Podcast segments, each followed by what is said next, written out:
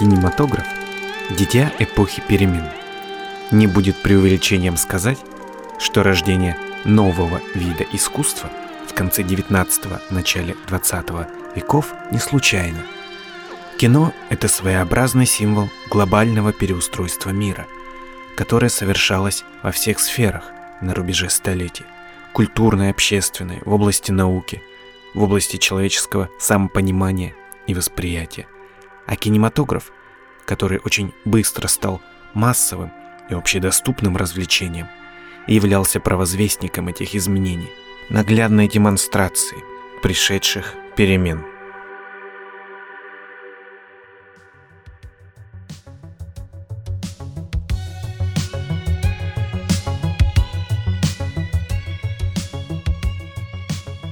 Революция произошла в промышленности, что изменило образ жизни людей и традиционную среду их обитания.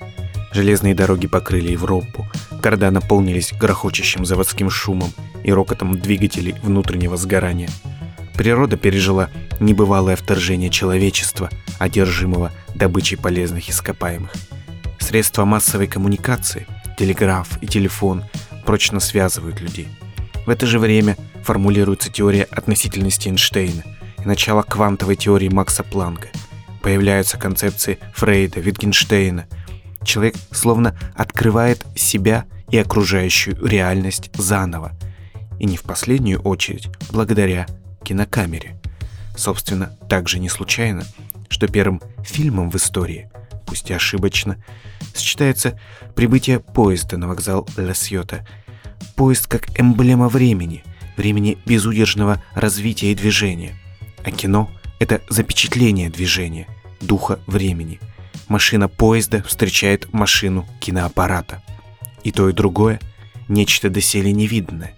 Одно чествует другое. В таком мире рождается кино. Но далеко не сразу стало понятно, насколько это важное искусство и какой статус оно будет занимать в течение дальнейшего столетия, каким очаровывающим, гипнотизирующим способом рассказывать истории и фиксировать историю станет кинематограф. Постепенно человеку захотелось не только смотреть кино, но и говорить о нем, разгадывать и понимать его.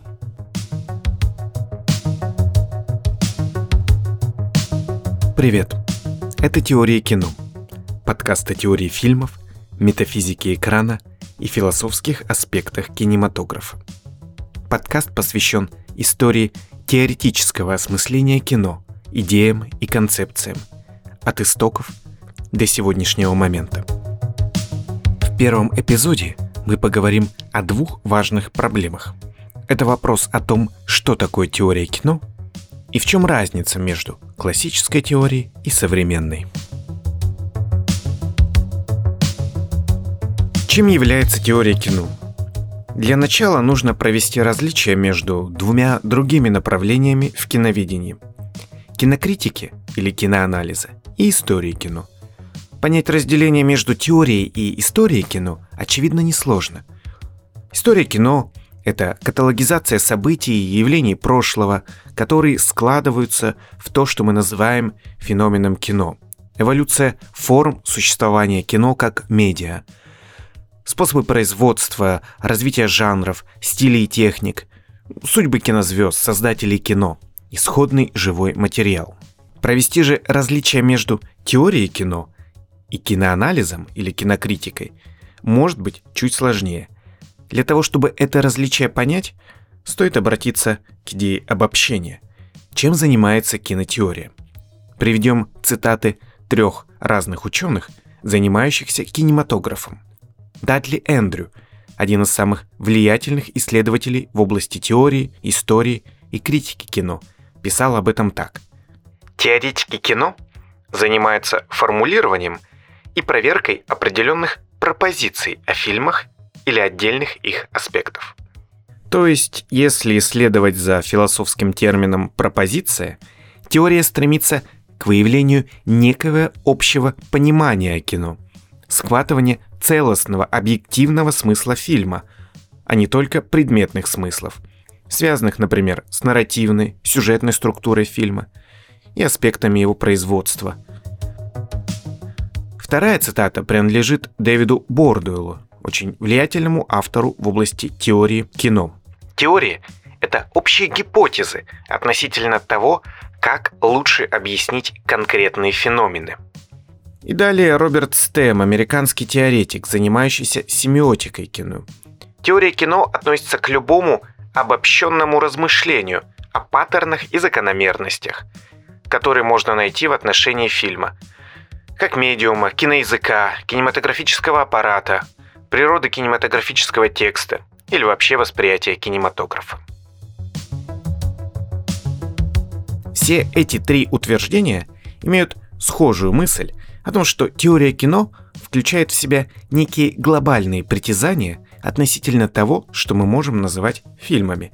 То есть кинокритика сосредотачивается на отдельных фильмах, анализируя конкретные кинопроизведения, пытаясь осмыслить, почему тот или иной фильм вышел таким, какой он есть, в техническом и художественном планах, какие приемы в нем используются, что работает, а что нет, достоин ли он того, чтобы быть принятым публикой, быть успешным или объявить фильм провалом.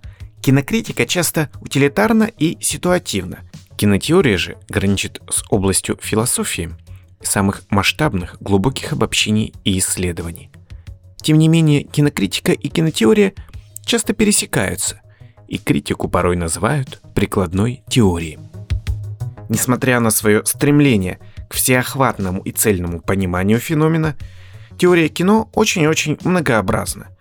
Самая общая ее классификация связана с проведением водораздела между классической и современной теориями кино. Классическая теория возникает к 1915 году, и ее завершение связывают с 60-ми или 70-ми годами. Соответственно, далее современная теория. Это весь массив размышлений о кинематографе после 60-х, 70-х годов. Разница между двумя этими периодами не только временная и историческая, но и в том, какая проблематика находится в центре каждой из них. Для классической теории были важны три вопроса. Что такое кино? Что отличает кино от других видов искусства? И что делает кино настоящей формой искусства? Тут нужно понимать, что кино долгое время не имело статуса искусства. Или вообще даже чего-то заслуживающего теоретического, философского, серьезного осмысления.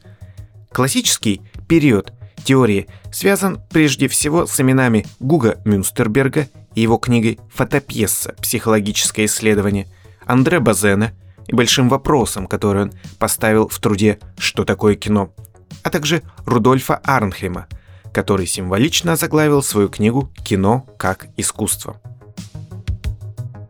В этот период также было и много других теоретиков, таких как Вечел Линдсей, Ричотто Кануда или Белла Балаш. Озвученные вопросы были важны для первых теоретиков в силу того, что кино в первой половине 20 века являлось еще новым медиумом, и его статус был далеко не очевиден. То есть необходимо было заняться для них легитимацией кино как настоящего вида искусства. К 60-м годам многое поменялось, и, соответственно, спектр интересов, акценты дискурса сместились. Для современного периода можно сформулировать следующие вопросы. Как кино продуцирует смыслы? Эта проблема поднималась и классическими теоретиками, но во второй половине 20 века благодаря исследованиям в области лингвистики и психоанализа и их применении к фильмам, понимание вопроса производства фильмами смыслов становится более значительным и амбициозным в плане систематичности и глубины исследования. Вторая проблема. Как кино служит утверждению господствующей идеологии в обществе?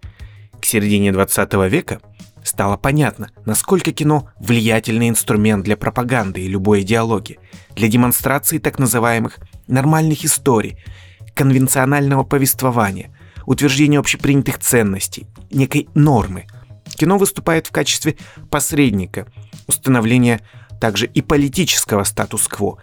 Кино как идеологический инструмент стало активно использоваться еще в классический период – начиная с 20-х годов в Советском Союзе, затем в нацистской Германии, а после разговор об идеологической нагрузке фильмов зашел и в других странах.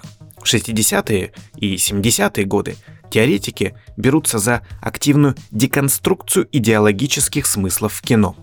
Третий вопрос. Как кино обращается к разным типам идентичности?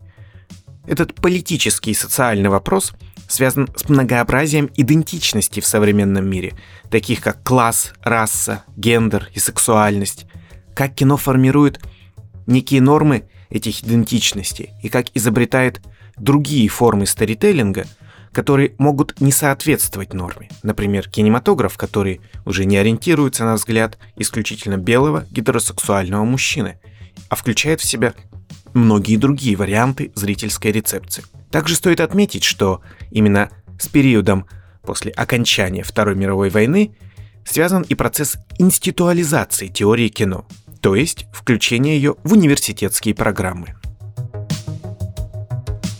Теоретик послевоенный период больше не начинал кампанию по легитимации медиума, то есть уже не нужно было добиваться для кинематографа статуса искусства. Тем более, что авторская теория помогла повысить доверие к кино в тот момент, когда сама кинематографическая среда уже дала множество признанных шедевров. Принятие кино как формы искусства, равноценной традиционным искусствам, уже было более или менее единодушно к 60-м годам 20 века. Теперь теоретики переключили свои взгляды на анализ кино как системы, системы социального, символического или идеологического значений. Также стоит обратить внимание, что вопросы, поставленные в рамках классических теорий, начинаются с местоимения «что». То есть важен был процесс становления кино, понимание его сущности, что это такое, что отличает его от других видов искусства. В современных теориях, когда кино достигает признанного статуса, полноценной формы искусства, на первый план выходит вопрос «как?», каким образом – как кино влияет на общество, каким образом оно работает с идеологией, как оно взаимодействует со зрителем, с человеком, с его чувствами, с его разумом. Классическая теория была полна любви и энтузиазма относительно кино и его будущего, потому что вот эти неизведанные возможности кинематографа очаровывали и восхищали первых теоретиков. Первые теоретики посвящали сотни страниц увлеченному описанию того, что делает кино такой уникальной формой искусства, и предрекали ему какое-то невероятное будущее. Движущей силой для современных теорий, можно сказать, является уже не только или не столько любовь к кино, а в первую очередь некоторое подозрение и даже опасение относительно кинематографа. Стоит сразу оговориться, что эта подозрительность и выражение недоверия относятся к тому, что принято называть голливудским кинематографом. А порой к фильмам, выступающим в оппозиции к Голливуду, современные кинотеоретики испытывают больше энтузиазма и, возможно, даже что-то вроде любви.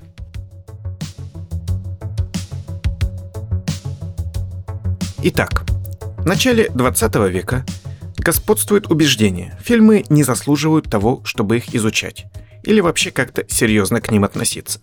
Ярмарочная популярность, а кино было поначалу именно ярмарочным развлечением, а также его исключительно коммерческая ориентация и технологическая основа, без дорогого киноаппарата невозможен фильм, а его, конечно, нужно окупать, все это приводило многих людей начала 20 века к идее, что кино или движущиеся фотографии, картины совершенно противны искусству или культуре в их подлинном смысле. Например, писатель Максим Горький называл кино царством теней, при этом подразумевая некоторый негативный оттенок. То есть это некоторая жизнь, лишенная цвета, звука, ощущения, то есть тень жизни. Но в любом случае жизнеподобие кинематографа, силу его жизнеподобия он отмечал. Также Максим Горький сетовал, что кинематограф, скорее всего, будет использован не для просвещения, как э, казалось его можно использовать, конечно, а для глупых развлечений и создания пикантных фильмов. Ну а первые теоретики кино, о которых мы поговорим в дальнейшем бросили вызов этим убеждениям. Они попытались определить фундаментальные атрибуты кино, формальные, технические, которые можно было бы назвать отличительными чертами кинематографа, и первые труды по кинотеории отличались удивительным поэтическим вдохновением, визионерством, пророчествами о будущем кино. В них будет еще мало строгой научности и формализованности. Они будут полны решимости и страсти убедить всех вокруг, что кино — это нечто большее, чем просто развлечение для ярмарочной толпы, что это действительно новое высокое искусство. И в следующем выпуске мы поговорим о Ричотто Кануда, итало-французском писателе, исследователе искусства, человеке, с которого часто начинают отсчет истории теории кино.